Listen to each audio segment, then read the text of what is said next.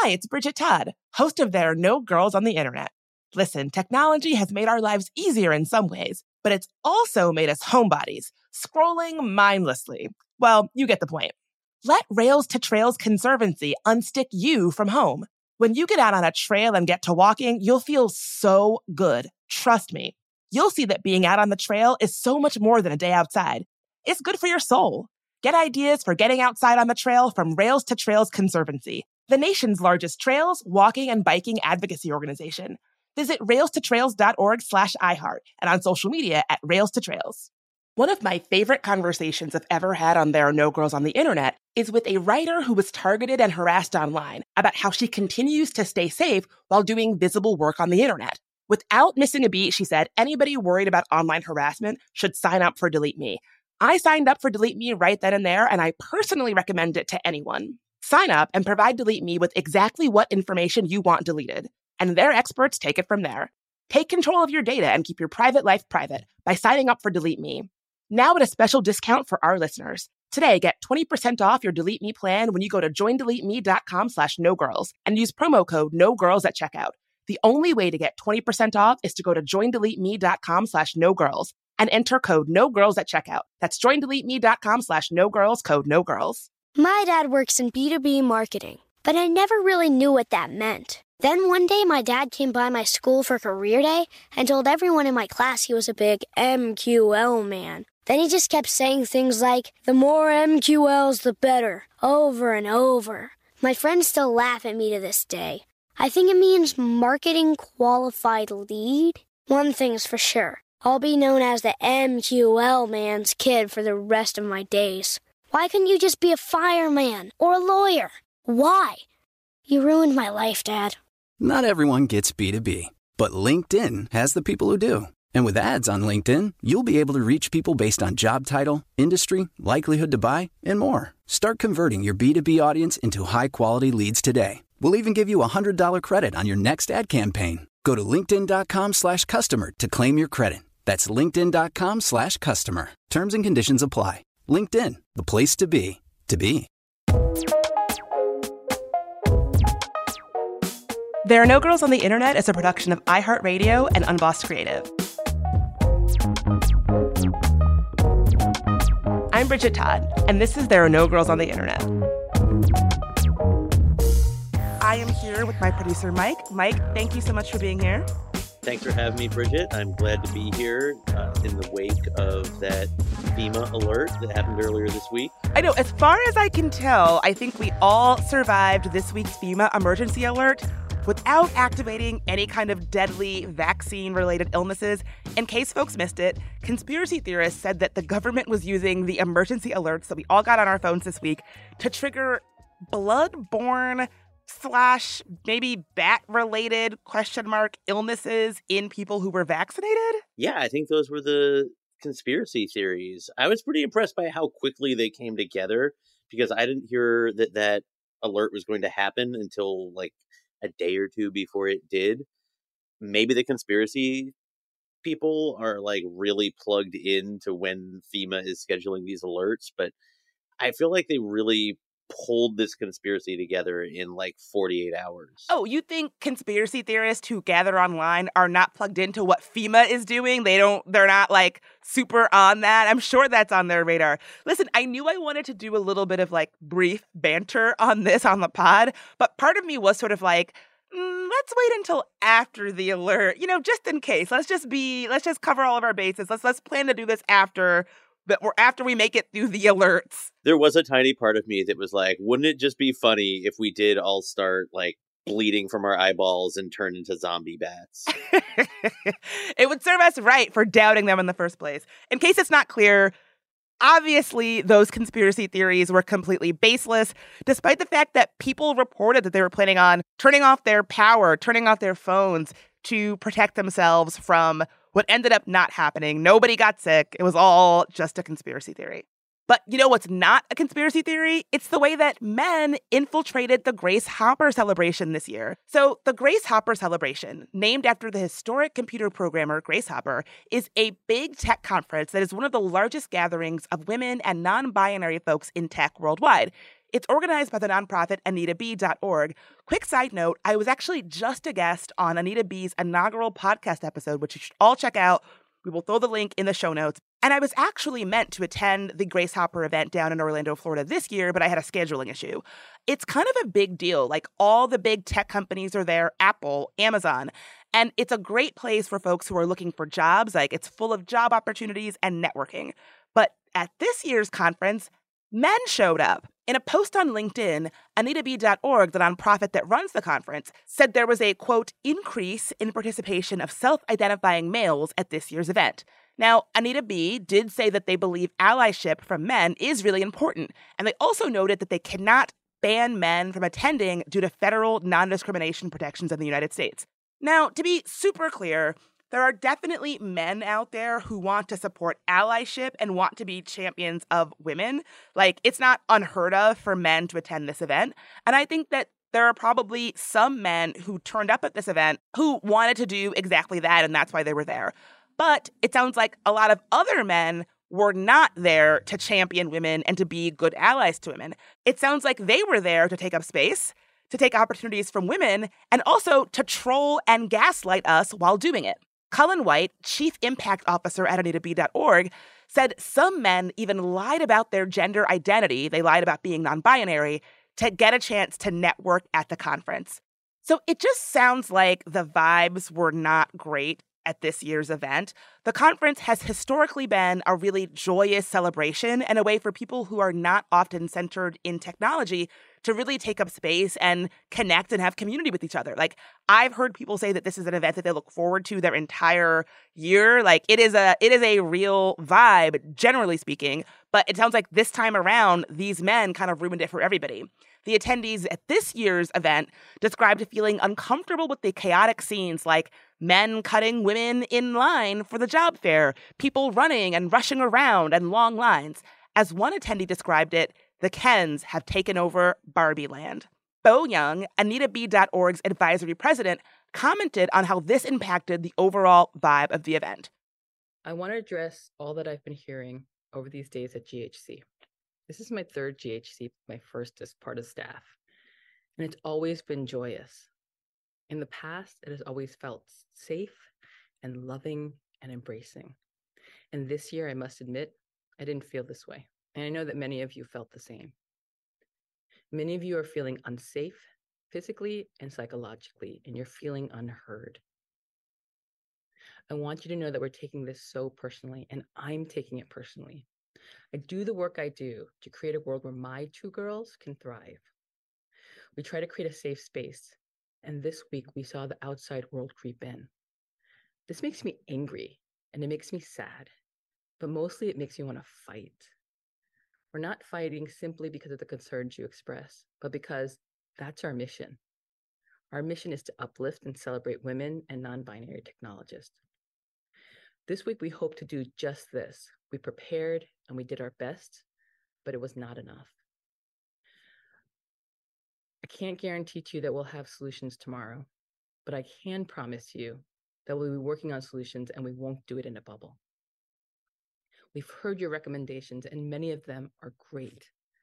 And we'll make sure that we're holding ourselves to the truth of our mission. Anita B has always stepped up to the challenge, and I promised you that we're ready to step up to this new challenge, and we'll do so in community. I want to thank you all for speaking up, for listening, and I really hope to see you tomorrow. Thank you all, and bye. I do think that part of this is just a reflection of the landscape for tech jobs right now. Like, the landscape is pretty bleak thanks to the waves of layoffs in the tech sector. But as bleak as that landscape is, it is even worse for people who are marginalized, like women and non-binary people. sixty-nine point two percent of all tech layoffs, according to the Women Tech Network, were women, on top of the industry's existing gender imbalance, where women made up just a third of those working in STEM jobs as of twenty twenty-one. This is according to the National Center for Science and Engineering Statistics. So as bad as things are for women, and it's pretty bad, it is made that much worse to have men pulling stuff like this in a space that is supposed to be for us. And I guess part of me feels like if you were a man who misrepresented yourself or cut the line in front of a woman at a job fair or a networking event, at an event that is for women and non-binary people, is this somebody that you would want to have on your team? Like the kind of man who would do this? Do you think that the people on your team are going to feel safe and supported working on a team with somebody like this? I, if had I been a recruiter at this event, I would have refused to speak to anybody who behaved in this way. And I, I do think it it it's one of those things that these people might think they're getting a leg up, but in reality, I think that they're making themselves look really bad and perhaps like somebody that you would not want to have on your team. Yeah, for sure. People want to be on teams with people who are emotionally literate and concerned with issues of privilege and representation. And at, at least people that I know, that's what the sort of teams they want to be on. Uh, it sounds really crummy. And at the very least, people want to be on teams with people who don't shove others and like cut the line. Like nobody wants that person on their team. Yeah, right. Like th- these people aren't trying to get jobs on like the Wolf of Wall Street, right? They're competing for tech jobs where they're going to be like filing JIRA tickets with other tech workers. You know, it's not like a shoving in line kind of industry. So obviously I agree with you, but I was shocked to hear that not everybody in tech feels the same way. There was a post on Blind, which is a forum for tech workers to post online anonymously, that basically cheered on the men who behaved this way at the conference, saying that having tech events solely for women is sexist and that these men were doing a good job by showing up there, taking up space, and doing what had to be done. The post reads, quote, "Are we still all about equality? I saw this year that a lot of men showed up to the Grace Hopper conference and women had to compete slash wait in line with those men to talk to recruiters. As a man, I completely support those guys. They allow non-binary people to enter the conference, then why not just represent as non-binary? Let's be honest. There is no need for conferences just for women because if it was the opposite, just for men, then it would be sexist. Just because you are a woman doesn't give you the right to talk to big firm recruiters. Guys work just as hard and they don't get that chance." So, wow. If you are the person who wrote this post on Blind, or you know the person who wrote this post on Blind, just know that I have officially added you to our list of official enemies of the show. Whoever you are, you're probably not listening to this podcast about uplifting marginalized people in technology. But if you are, you're on my list, guy. Yeah, I feel you're right that they're probably not listening to our podcast. And I think it really comes down to something that we've talked about a lot on the show, which is this really bad knee-jerk reaction to things like diversity initiatives or D E I or, you know, suing grants for marginalized people. This false notion that we're all starting from an equal playing field, so any opportunity needs to be like equal, otherwise it's not fair. That really assumes that we're all working under the same conditions, that we have an equal playing field, which, as those stats about how dismal things are for women and non-binary people in the tech industry, we know that's not true.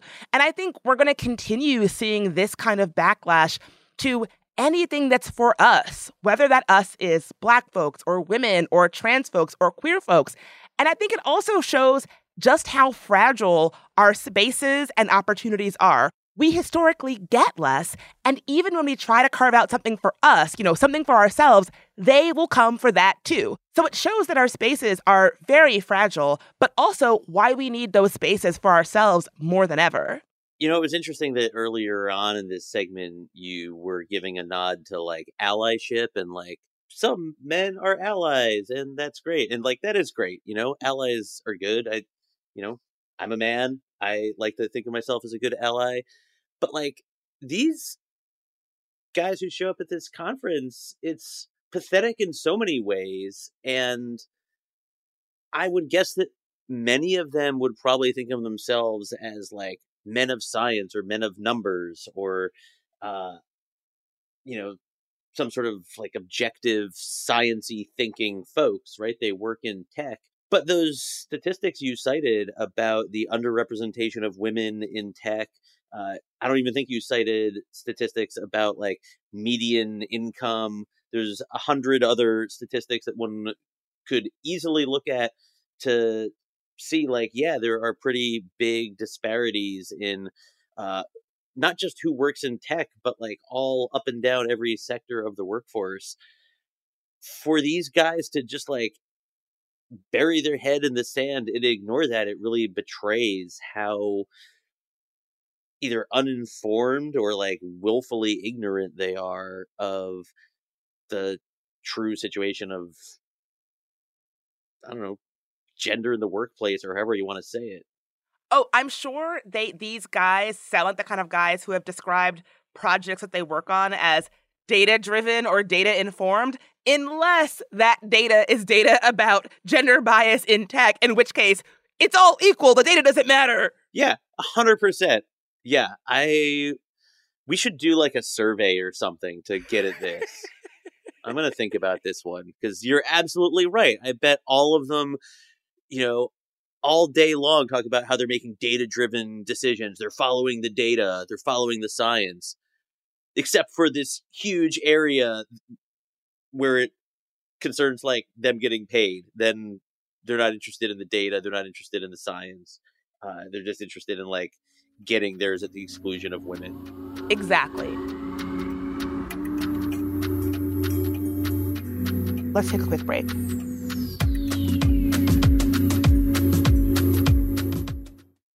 Hi, it's Bridget Todd, host of There Are No Girls on the Internet. Listen, technology has made our lives easier in some ways, but it's also made us homebodies, scrolling mindlessly. Well, you get the point. Let Rails to Trails Conservancy unstick you from home. When you get out on a trail and get to walking, you'll feel so good. Trust me. You'll see that being out on the trail is so much more than a day outside. It's good for your soul. Get ideas for getting outside on the trail from Rails to Trails Conservancy, the nation's largest trails, walking, and biking advocacy organization. Visit rails to trails dot org slash iHeart and on social media at Rails to Trails. Y'all know I love the internet, but a sad truth about it is that it can be a scary place, especially for women, people of color, and trans folks. We've talked to people on this podcast, whistleblowers, activists, and advocates who are making technology safer, who then become targets for doing that work. But the truth is, it can happen to any of us online. That's why I personally use and recommend Delete Me. Delete Me finds and removes any personal information you don't want online and makes sure it stays off. Sign up and provide Delete Me with exactly what information you want deleted, and their experts take it from there. Take control of your data and keep your private life private by signing up for Delete Me, now at a special discount for our listeners. Today, get twenty percent off your Delete Me plan when you go to joindeleteme.com slash nogirls and use promo code nogirls at checkout. The only way to get twenty percent off is to go to joindeleteme.com slash nogirls and enter code nogirls at checkout. That's joindeleteme.com slash nogirls, code nogirls. So in twenty twenty-four, one of my goals is to finally get serious about my finances. It's been kind of a big emotional thing for me. Thinking about money historically has caused me a lot of anxiety and stress because I have a lot of trauma related to money. And if you can relate, if that sounds like you, check out Fearless Finance. Fearless Finance provides on-demand, comprehensive financial planning by the hour. It's a new way to get financial advice without all the headaches, high fees, and commitments that come with traditional financial advisors. Fearless Finance planners don't sell anything. No used car salesman vibe here. And that means no concerns about being sold something just for the commission that it earns a rep. Their planners meet you where you are on your financial journey. No judgment, whether you're looking to buy a house, optimize your savings, or just want to make sure your finances are okay. They can answer your questions and help you achieve your goals. No question is too small, no problem is too big. Fearless Finance is making financial advice more affordable and accessible. You meet with your planner virtually, and they charge by the hour. Visit fearless finance dot com today to get started. You can chat with a planner for free to make sure it's a good fit. And you'll get fifty dollars off your first planning meeting when you use code GIRLS. And we're back. Okay, so let's move on to a slightly less infuriating story, which is maybe Instagram is not ruining national parks after all. So as y'all probably know, I am an avid hiker, and I think of myself as an outdoors woman. You know, like I'm, I'm, you know, I have pooped in holes. I have taken intense hikes. Well, I, I'm, I'm comfortable calling myself an outdoors woman. I'm gonna, I'm gonna own that label for myself. Yeah, you, you get to decide if you're an outdoors you, woman. You looked like you were about to object to that self-proclaimed title. No, no, you, you've earned it. Okay, so I did a lot more outdoor activities, especially in twenty twenty when the pandemic was shutting down indoor spaces to gather. So obviously, it is important to be good stewards of outdoor spaces that we visit, like packing out your litter, staying on trail, all of that kind of stuff. But in twenty twenty, a growing chorus of advocates were really urging people not to geotag their specific locations on social media platforms like Instagram when they posted pictures. The thinking there was that if somebody posts a really beautiful looking spot on social media, other people will see that spot and want to visit that specific spot or that specific park and contribute to over-visitation. I heard horror stories in twenty twenty and twenty twenty-one of already popular national park locations basically being overrun with crowds to the point where they were almost not usable. Did you hear those stories? Oh, yeah. I remember that. Uh... It was a big, it was big news during the pandemic because people couldn't fly anywhere. And so people were flocking to national parks, which on one hand is great that people are taking advantage of this incredible treasure that we have. But it was a big problem, too, because it was just too many people, right? Like the, the parks can only handle so many people. So there'd be huge lines of cars, people sitting in them, running their engines for like hours waiting to get into the park, and then like crowd into a space to look at some buffalo or cliffs or something. Well, now a new report might be casting some doubt on just how much Instagram impacts outdoor land use. O P B reports that a study in land economics called The Instagram Effect, Is Social Media Influencing Visitation to Public Land, suggests that social media might not be a huge driver of visitation after all. So for this study, Ashley Lo McKenzie and her colleagues used eighteen years of visitation data and compared it with geotagged Instagram content from fifty popular Oregon state parks. McKenzie summarizes, there were four parks that went really viral on Instagram, and the really engaging content, not just the general uploading activity, people sharing stuff, but those that really got a lot of engagement had an impact on the growth that was seen at those parks. So viral Instagram photos of four Oregon parks, Smith Rock, Silver Falls, Ecola, and Oswald West, were linked to growth rates of about four percent. So some impact, but maybe not the huge impact that we were all sort of summarizing was going to happen when we were telling folks not to geotag their locations on Instagram. Another wrinkle of this that I actually didn't know is that national parks now require folks who are monetizing content that they get at parks to buy a special photography permit, which kind of makes sense. Um, I do sort of wonder how much of this is like discomfort around influencers and like influencing as a profession, as a thing that people do. Sometimes when I hear people have intense reactions to crowds and people taking photos, it feels like what they're actually annoyed at is, why are there so many women taking photos in this national park? So whenever I'm talking about people's concerns around influencers, I always want to be sure that we're not falling into a trap of just sexism and hating on something that young that is perceived as a young woman's activity or pursuit. This is obviously anecdotal, but when I was gearing up to go to Arches National Park in Utah, so many people were like, oh, it's overrun with influencers now. Like, influencers have ruined it. Like, good luck trying to do anything or go anywhere because it's full of influencers. It's so crowded. And so I showed up thinking it was going to be a nightmare, that we were going to be, I was going to be waiting forever and ever. But they had just started doing this timed pass entry, and it actually wasn't crowded at all. I think I waited in the car for like maybe fifteen minutes, and it wasn't any crowded than any other national park that I'd ever been to. Yeah, well, maybe that was because they started implementing the timed entry, you know? Yeah, I was a big fan of the timed entry. And folks might have seen a similar conversation happening around leaf peeping and fall leaves, and sort of how the, the perception that like young women want to do their fall photo shoot in front of pretty leaves, and they're going to like pretty small towns and wreaking havoc with their Starbucks cups and their over-the-knee boots. They must be stopped, these young women taking photos in front of leaves. Well, if you're in Pomfret, Vermont, that's exactly what you think. So in this small town in Vermont, the town board agreed to block anyone but locals from using a specific dirt road that has very pretty rural leaf views during peak leaf peeping season from the twenty-third of September to the fifteenth of October. It does actually seem like the town had legitimate issues with people who were coming to just look at leaves and take pictures of leaves. Um, the town has dubbed these people TikTokers, but like instead of the way that TikTok is actually spelled, it's like T I C K T space T O C K E R S. These clock people TikTokers. Must be stopped. Clock people. Uh, so basically, they said that these people have been coming to look at the leaves, but when doing so, they sometimes block the access for emergency vehicles with their own cars.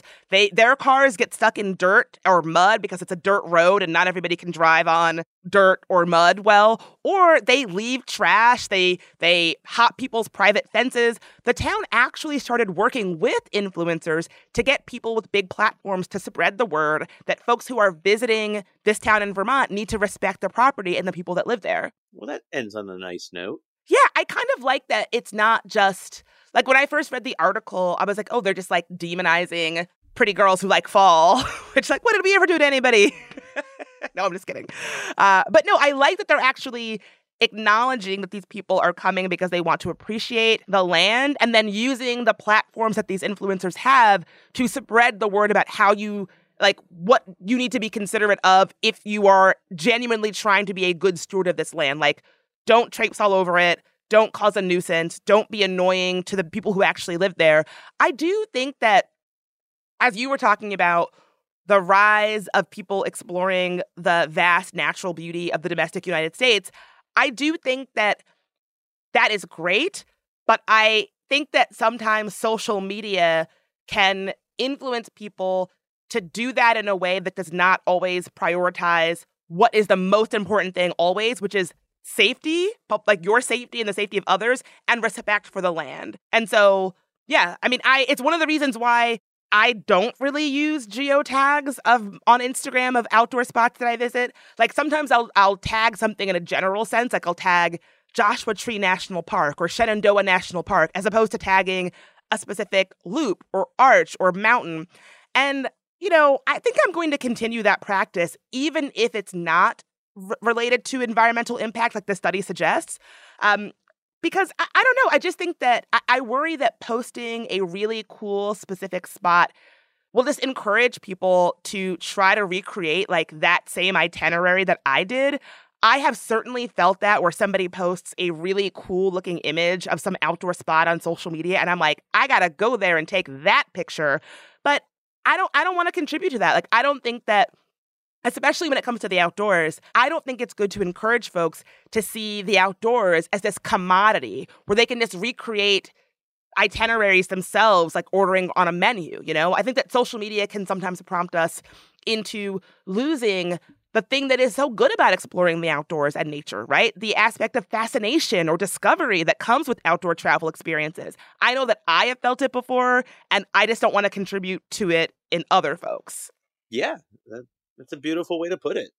And yeah, why why would you want to like geotag your exact spot? Like, if you find some really wonderful, beautiful spot that you feel a personal connection to, why would you want to like broadcast that to everyone to be able to to recreate and to know, right? Like, that's that's you, that's yours. It's between you and the spot. Uh, let let other people find their own spot. Yeah, like, part of the fun of exploring the outdoors is finding your own spot. And like the the work that it takes to find it is is like part of the experience. And I want to encourage that, not just like, here's the place to go for a photo, everybody. Just like get in, take your photo, and get out. I feel like it, it's really easy to miss what is so special about spending time outdoors when you do that. Totally. And I think there's also a connection to the point you were making about uh that town in Vermont encouraging influencers to post messages that encourage their followers to like respect the the land and respect property and respect the people who live there. Like, those are not values that are unique to Vermont in the fall time. Those feel like pretty universal values, right? Like, respecting the place where you are, respecting the people who live there. Uh, And I think there is something about the commodification of places that can get really promoted via Instagram photos uh, that discourages that kind of respect for a place. I completely agree. I mean, I- I've seen it. You know, I- I've seen those spots where the Instagram photo is so beautiful, but then in reality, it's like there's a line of people standing off trail to get, waiting to get that one photo. And that doesn't feel good to me. I just don't think that we should be treating our our nat- our natural resources that are so special and beautiful and unique and awe-inspiring, like they're cardboard cutouts of a celebrity to get a picture with. Yeah. And some spots are so unbelievably beautiful that we can't help it, right? Like you mentioned Arches National Park, and uh, what is it? The Delicate Arch is that iconic arch that we've all seen a million times in photos. And yeah, everybody's going to want a photo of that, but hopefully uh, along the way, hiking up to it, people will see the ten thousand other beautiful vistas and formations along the way uh, and develop some kind of affinity for them. I don't know. I guess I'm getting a little flowery here. No, I, I know what you mean. And that's the thing, like having been, having hiked the Delicate Arch, the Delicate Arch is beautiful, and you should get, I got a photo with it. People should get photos with it. I'm not, I'm not being like, oh, if you take a selfie with the Delicate Arch, you are an asshole. That is not what I'm saying. But what I'm saying is I think that just the one iconic photo or the particularly beautiful vista or like the iconic viral locations on social media that we saw, particularly in twenty twenty, I think that that can discourage people from enjoying the hike to the arch and like really appreciating the beauty of the twenty different amazing arches that are not necessarily iconic on Instagram, but that are beautiful in their own way. And I think it, I think it can like lessen, it, it can encourage people to not actually appreciate what is exciting and fun and fascinating about being outside, which is all of it. It's not, it's not just the thing that you recognize from Instagram, you know? It reminds me in Mexico, I, I mean, I, I'm, I get taken by this too. When I was in Mexico, there's this hot spring that I was like, oh my God, I've seen it on Instagram. It looks amazing. I cannot wait to do it. And when I went, it, it has these like outdoor heated pools formed on the side of a rock formation above a vista. It is so gorgeous on Instagram. When I actually went, I was like, oh my God, are these the, you know, rock formation hot hot springs? They're like, yeah, I got in and it was really cool. But the actual most fun part is a part that you almost never see on social media. It's these underground caves that have hot water where you're standing in hot water and it's got hot water pouring from above. Those were, that was the most fun part by a wide margin. It doesn't photograph well on Instagram and you almost never see them on Instagram. So I got the like picture of me and the iconic thing that everybody recognizes, but the thing that I spent the most time in and that I appreciated the most was something I had never seen on Instagram. And like, I guess that's my point, is that sometimes social media can trick you into thinking that the thing that looks the best on Instagram, that pops the most on social, is the most fun, when in reality, that's not necessarily the most fun. It just looks the coolest. Okay, so let's move on. I have to give a little bit of a trigger warning for this next segment. Um, it deals with non-consensual deepfakes and sextortion. So we've talked a bit about the threat presented by non-consensual deepfake images before. And now a group of young girls in Almendralejo, Spain, say they received fabricated nude images of themselves that were created using an easily accessible undressing app powered by artificial intelligence, which really raises a lot of the questions that we talk about on this show around the scope and harms that such apps can cause. According to an A B C report, over thirty victims between the ages of twelve and fourteen years of age have been identified so far. And the police in Spain said they've had reports of this happening elsewhere in the country, too. A B C reported that the culprits are a group of young male perpetrators who were also minors, who police say knew most of their victims. Basically, these guys found photos of their victims on social media and uploaded them to a Nudify app, which is an app that allows people to submit images of anybody and then generate A I-created nude depictions of them. The perpetrators created a group chat on WhatsApp and Telegram to disseminate these non-consensual fabricated nude images, and the fake images were used to extort at least one victim on Instagram for real nude images or money. So pretty awful behavior from these boys who were targeting these young girls. Yeah, it was like pretty gross. But then when you got to the part about the extortion for money or nude images, then it, it took like a super gross turn. Yeah.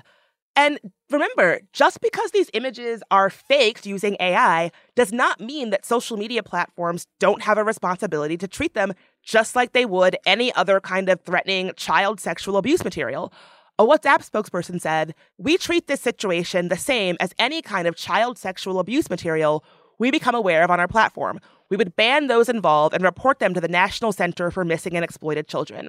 So it gets worse. A B C reached out to the people who created this app, and what they got back is really telling. Basically, the folks who created this Nudify app basically just say that it's all a big joke.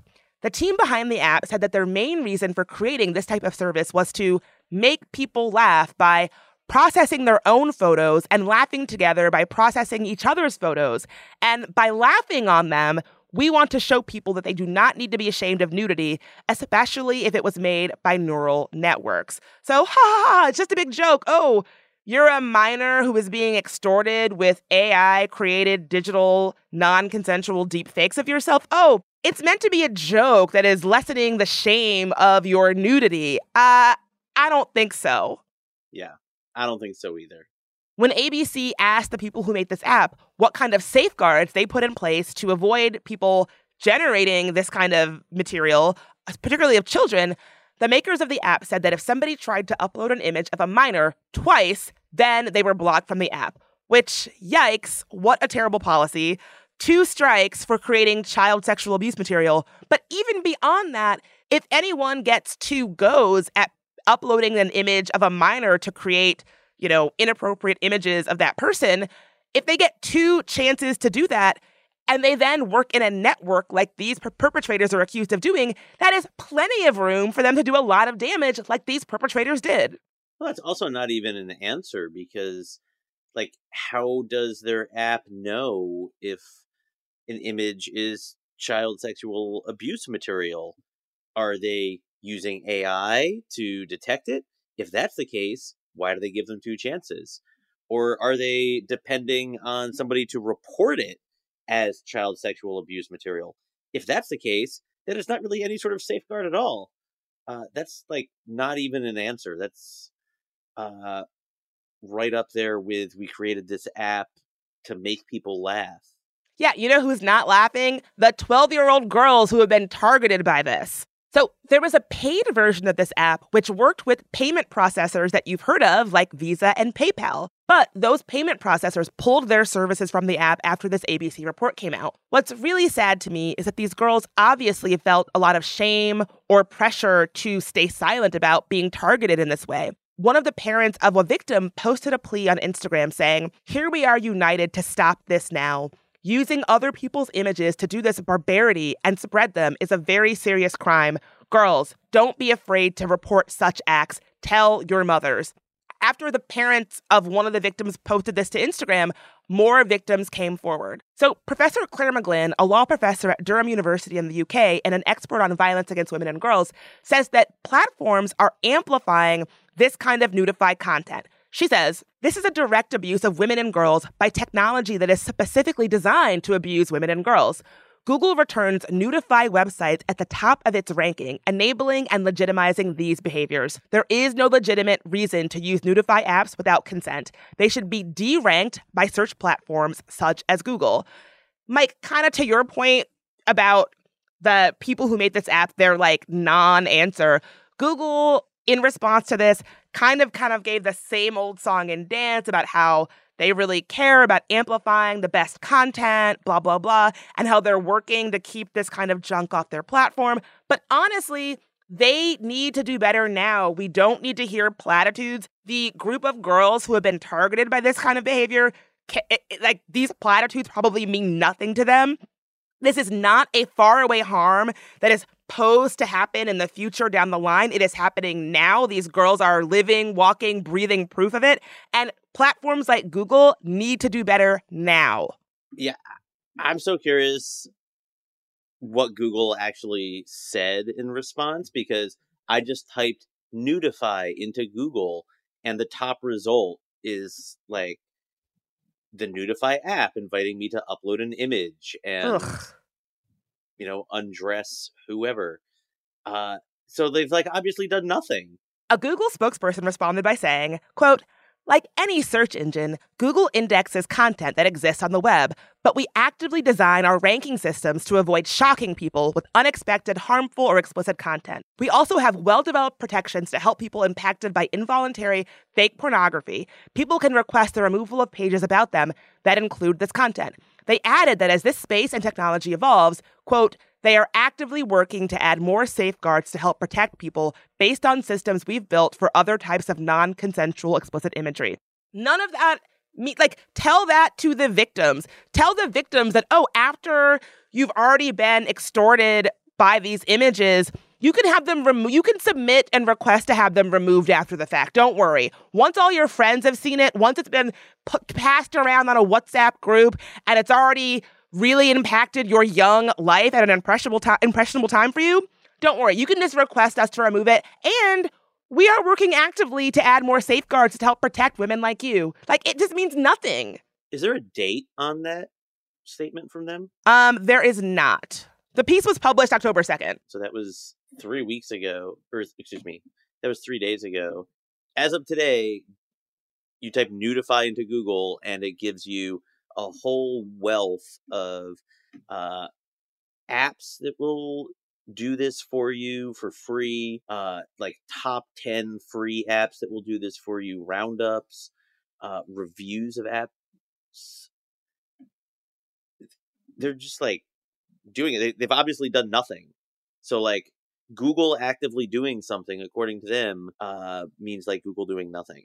Yeah, I mean, I wouldn't say they're doing nothing. In fact, they're enabling and legitimizing these kinds of apps and their use on social media. So, yeah, Google, this is, their platitudes are not enough. Like, I'm enraged. This is enraging. Google needs to do more. The threat is here today. The threat is being experienced by real women and girls today. Google needs to act. I don't want to hear more platitudes about how they're building better tools and yada, yada, yada. That means nothing to me unless it is paired with actual meaningful action. Yeah. And, and like, I don't know how many more Atlantic articles we all need to read about how broken Google search is, but like it definitely is. But apparently this one area is like not broken at all. It's like thriving. Oh, if you want to get a non-scammy answer to your your basic question on Google that's not an ad, good luck. If you want to see a non-consensual image of a minor, we got you. So kind of to that point, there was a new report in the Washington Post about online sextortion, which is on the rise. This is a, a very troubling, heartbreaking story. Uh, this kind of sextortion is especially targeting young men and boys. The report says that the number of sextortion cases targeting young people has exploded in the last couple of years, with teen boys being the specific target. This is from Lauren Coffran, executive director of the Exploited Children Division at the National Center for Missing and Exploited Children. They're using shame, embarrassment, and fear, and they're tapping into that, Coffran said. They're exploiting children's worst nightmares. Basically, how it works is that someone will pose as another young person, getting to know the victim, flirting with them, and then pressuring the victim into sending nude images that specifically include their face. Then, once they have those images, the perpetrator turns around and demands money from the target, threatening to send those images to their contacts, their friends, and family if they don't send it. This is sadly happening more and more. The National Center for Missing and Exploited Children has received more than ten thousand tips of financial sextortion of minors, primarily boys, in twenty twenty-two. By the end of July twenty twenty-three, they had already received more than twelve thousand five hundred reports, with more continuing to pour in. What's even more troubling is the impact. The repercussions of the abuse are devastating. At least a dozen boys died by suicide in twenty twenty-two after they were blackmailed. So, like a lot of sexual violence, a big part of how these cases work is shame.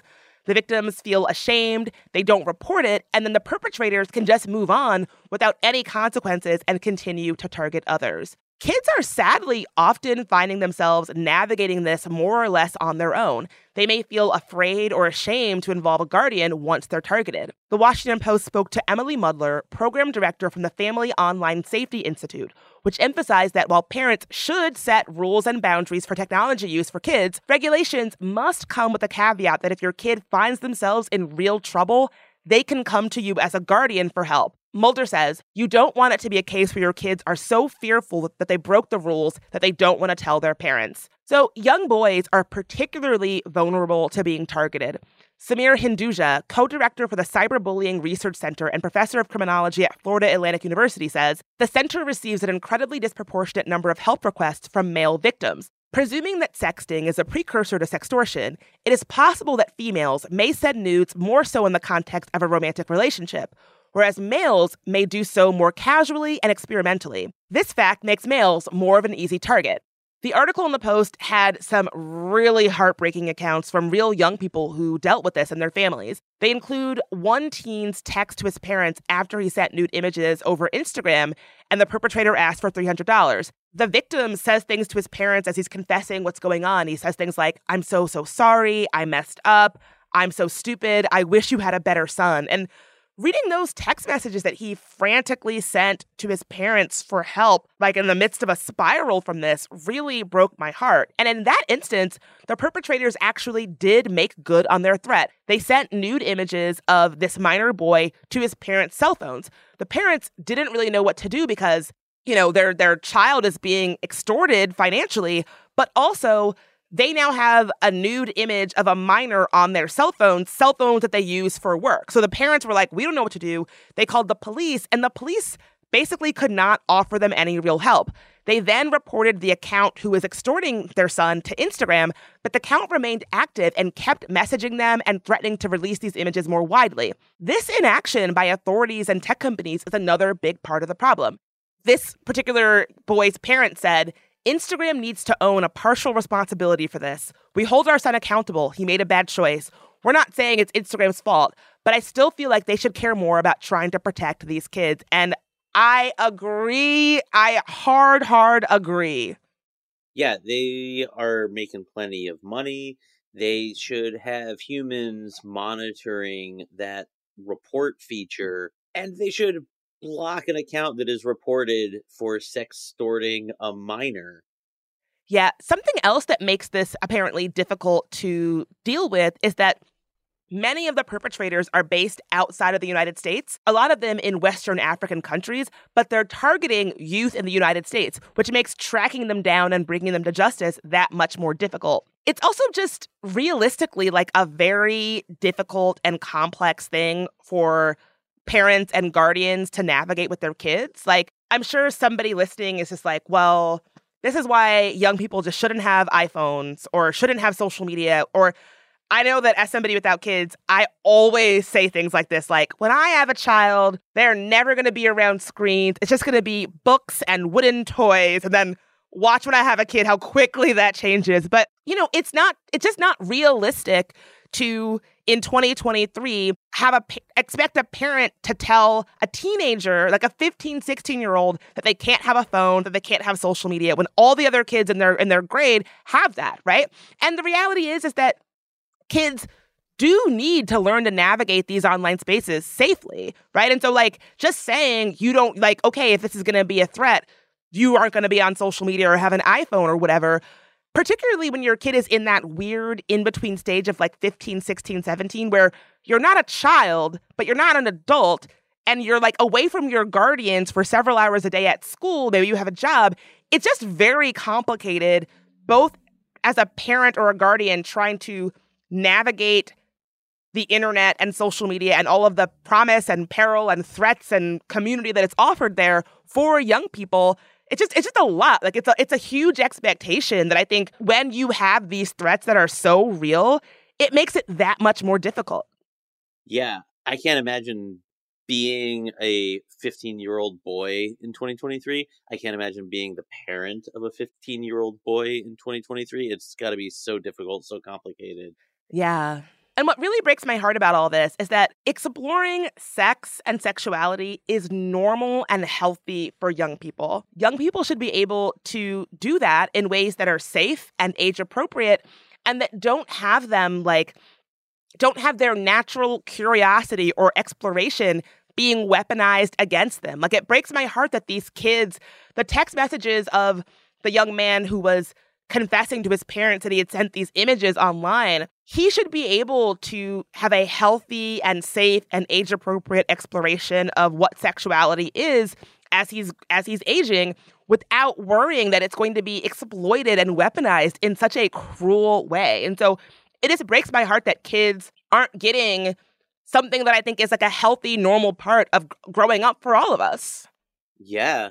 And, you know, it's interesting that the, the article says that this is like a rapidly growing problem, particularly for boys. Like, we don't we don't spent a whole lot of time talking about problems that disproportionately affect boys on this show. Uh, but for some reason, this one like hurts and, and it, it feels like important.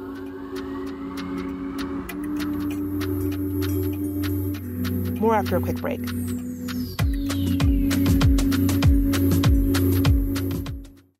Hi, it's Bridget Todd, host of There Are No Girls on the Internet. Listen, technology has made our lives easier in some ways, but it's also made us homebodies, scrolling mindlessly. Well, you get the point. Let Rails to Trails Conservancy unstick you from home. When you get out on a trail and get to walking, you'll feel so good. Trust me. You'll see that being out on the trail is so much more than a day outside. It's good for your soul. Get ideas for getting outside on the trail from Rails to Trails Conservancy, the nation's largest trails, walking, and biking advocacy organization. Visit rails to trails dot org slash iHeart and on social media at Rails to Trails.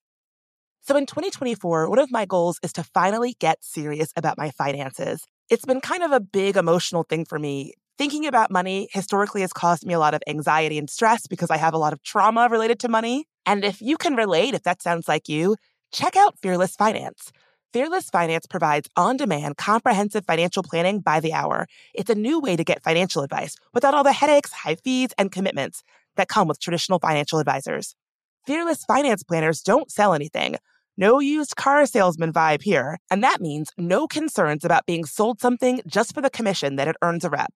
Their planners meet you where you are on your financial journey. No judgment. Whether you're looking to buy a house, optimize your savings, or just want to make sure your finances are okay, they can answer your questions and help you achieve your goals. No question is too small. No problem is too big. Fearless Finance is making financial advice more affordable and accessible. You meet with your planner virtually, and they charge by the hour. Visit fearless finance dot com today to get started. You can chat with a planner for free to make sure it's a good fit. And you'll get fifty dollars off your first planning meeting when you use code GIRLS. My dad works in B two B marketing, but I never really knew what that meant. Then one day, my dad came by my school for career day and told everyone in my class he was a big M Q L man. Then he just kept saying things like, the more M Q Ls, the better, over and over. My friends still laugh at me to this day. I think it means marketing qualified lead. One thing's for sure, I'll be known as the M Q L man's kid for the rest of my days. Why couldn't you just be a fireman or a lawyer? Why? You ruined my life, Dad. Not everyone gets B two B, but LinkedIn has the people who do. And with ads on LinkedIn, you'll be able to reach people based on job title, industry, likelihood to buy, and more. Start converting your B two B audience into high-quality leads today. We'll even give you a one hundred dollars credit on your next ad campaign. Go to linkedin.com slash customer to claim your credit. That's linkedin.com slash customer. Terms and conditions apply. LinkedIn, the place to be, to be.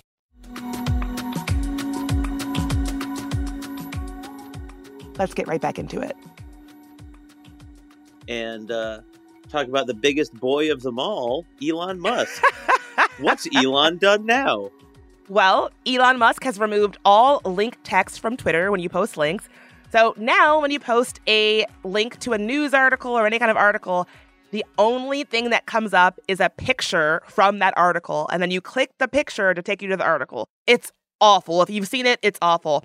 It's hostile to news media and fact finders and a healthy media ecosystem, which obviously has got to be part of the point, right? Oh my God, it's so stupid. It's so, this is like a niche example, but I'm going to give it.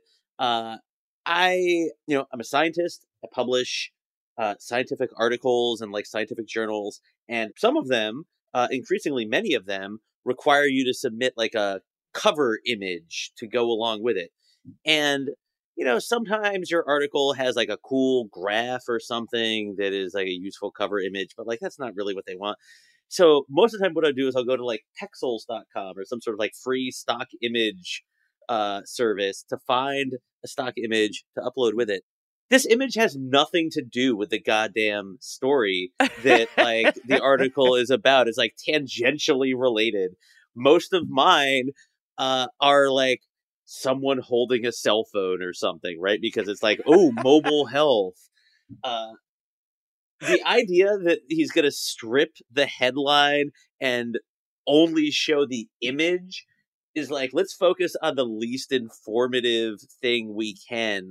Yeah, I guess just to, like, add to the sense of confusion and lack of coherence that is the order of the day on Twitter these days. Well, people are using that to troll Elon. They're posting articles that use his image, and they're tweeting things, because you can't see any text, so it's just an image of Elon Musk. And they're tweeting things like, Elon Musk found dead, or breaking, police have found human remains and evidence of cannibalism in Elon Musk's L A home that he sold in twenty twenty-two. Because it's just an image, and who knows what the article says? Like, who's going to click the article to find out what it says? So, yeah. Chaos abounds on Twitter. That's hilarious, but also he probably loves that because it's attention for him. He loves the attention. That's why he spent forty-four billion dollars, so that people could like make little jokes about him and post his photo. Well, you want to know what else Elon Musk has done now? I guess. I don't have to tell you. No, no, tell me. I, I want to know. What's Elon continued to do now? Well, you might actually like this one. He got hit with a defamation lawsuit. Huffington Post reports that Ben Brody, a twenty-two-year-old Jewish man from California, filed a lawsuit against Elon Musk after he and his family were forced to flee their homes for their own safety after continued harassment and threats, after Musk promoted a baseless and dangerous conspiracy that Brody was a federal agent involved in a neo-Nazi group. So Brody is being represented by attorney Mark Bankston, who previously represented two of the Sandy Hook parents, who y'all might remember won forty-five million dollars in damages against conspiracy theorist Alex Jones after Jones spent years falsely claiming that the twenty twelve school shooting that left twenty kids and six adults dead never happened. That was a false flag. Their kids were act crisis actors, whatever. So Mark Bankston, attorney, says, in yet another example of Elon Musk's serial pattern of slander, he falsely told the world that Ben Brody participated in a violent street brawl on behalf of a neo-Nazi extremist group. Brody is seeking more than a million dollars in damages from Musk. And honestly, Brody, we hope you get it. He should ask for more. That's like nothing to this guy. That's like the change in his cushions, his couch cushions for him. So I do have a little bit of good tech news for you, Mike. You ready to hear it? Yeah, I'll take some good news. So, good news, New York City became the first public health system in the United States to offer abortion care via telehealth. N Y C residents can access medication abortion services over the phone or via video services like Zoom up to ten weeks of pregnancy. The service, Virtual Express Care, is offered seven days a week from nine a.m. to nine p.m. Patients must attest that they're in New York City and will take the medication while they're in New York City or receive the medication at a New York City address. So, a big part of abortion is access, like people not being able to get to clinics or get the care that they need. So abortion by mail or telehealth abortion is a great way to expand access. So I don't say a lot of good things about Eric Adams, the mayor of New York, but this one I like. Yeah, this is the probably the first really good thing I've heard about Eric Adams. I'll, I'll give it to him on this one. Good job. Let's not get crazy. I feel like maybe he didn't know. Like maybe they snuck this yeah. one in. Um, but that is great. Like telehealth is the future. It's what people want. People love it.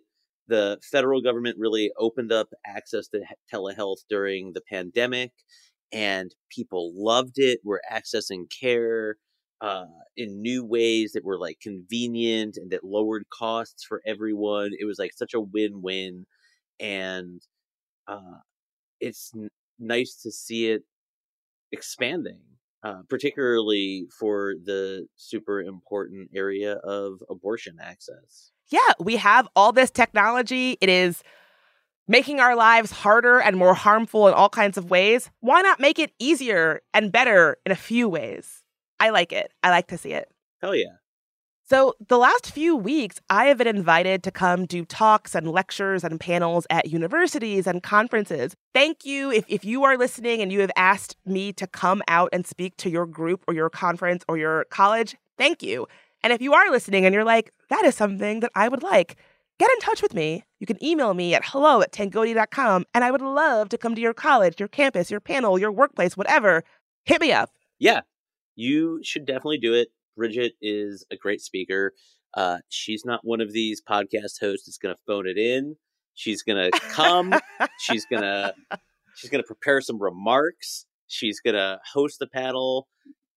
You should definitely invite Bridget to come speak at your campus. I want to speak at your campus. I want to moderate your panel. I want to host your event. I do it all. I love meeting people. I might seem awkward on the podcast, but I swear people enjoy my company in person. Hit me up. Mike, thank you so much for being here. Bridget, thank you for having me. It was great to be back. I love doing the show with you. Thank you for giving me the opportunity. And thanks to all of you for listening. As always, if you want to support the show and find ad-free content, check us out on Patreon at patreon.com slash Tangodi. No pressure, but you can find us there. And we'll see you on the internet.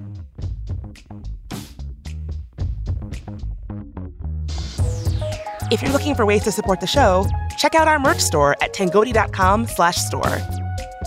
Got a story about an interesting thing in tech or just want to say hi? You can reach us at hello at tangodi dot com. You can also find transcripts for today's episode at tangodi dot com. There Are No Girls on the Internet was created by me, Bridget Todd. It's a production of iHeartRadio and Unbossed Creative. Edited by Joey Pat. Jonathan Strickland is our executive producer. Tari Harrison is our producer and sound engineer. Michael Amato is our contributing producer. I'm your host, Bridget Todd. If you want to help us grow, rate and review us on Apple Podcasts. For more podcasts from iHeartRadio, check out the iHeartRadio app, Apple Podcasts, or wherever you get your podcasts.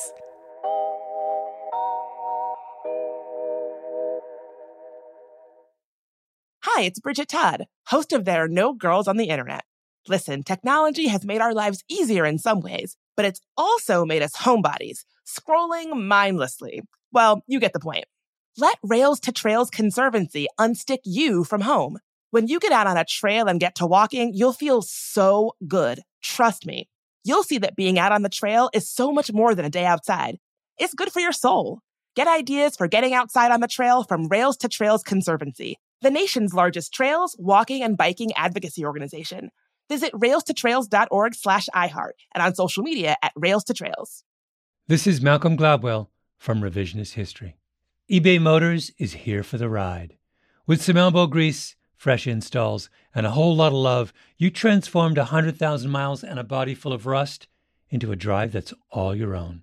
Brake kits, L E D headlights, whatever you need, eBay Motors has it. And with eBay Guaranteed Fit, it's guaranteed to fit your ride the first time, every time, or your money back. Plus, at these prices, you're burning rubber, not cash. Keep your ride or die alive at ebay motors dot com. Eligible items only. Exclusions apply. Asking the right questions can greatly impact your future, especially when it comes to your finances. So if you're looking for a financial advisor you can trust, certified financial planner professionals are committed to acting in your best interest. That's why it's gotta be a C F P. Find your C F P professional at lets make a plan dot org.